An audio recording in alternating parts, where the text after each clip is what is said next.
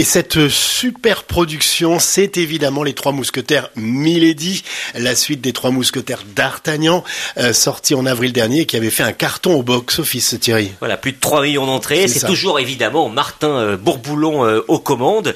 Et comme le titre l'indique, même si déjà les, les femmes avaient un beau rôle hein, dans, dans, dans, le premier volet. Et là, Eva Green, en Milady, magnifique, et absolument magnifique. Et ce qui fonctionnait dans le premier, ce qui fonctionne encore, c'est le rythme. Je sais que c'est vous qui l'avez enlevé. Quel dommage que vous ne vouliez travailler pour moi. Qu'avez-vous fait d'elle? Vous me paierez cette offense. C'est un film qui vraiment va, va vite, très vite. C'est aussi un film qui a été tourné dans les décors naturels français et donc de l'action et ça se ressent qu'on n'est pas en studio. On voit un peu plus euh, dans le premier, que dans le premier volet Pio Marmaille et Romain Duris si on ne s'en plaindra pas. Un seul geste et je vous tue Si vous me tuez, vous ne saurez jamais où est Constance.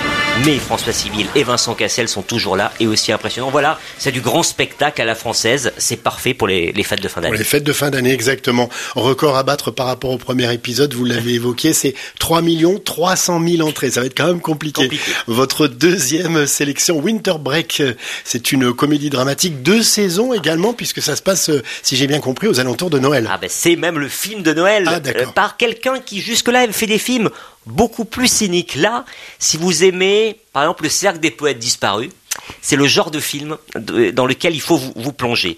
Et c'est l'histoire d'un prof euh, assez grognon, très misanthrope, qui est obligé de rester dans son lycée pour Noël.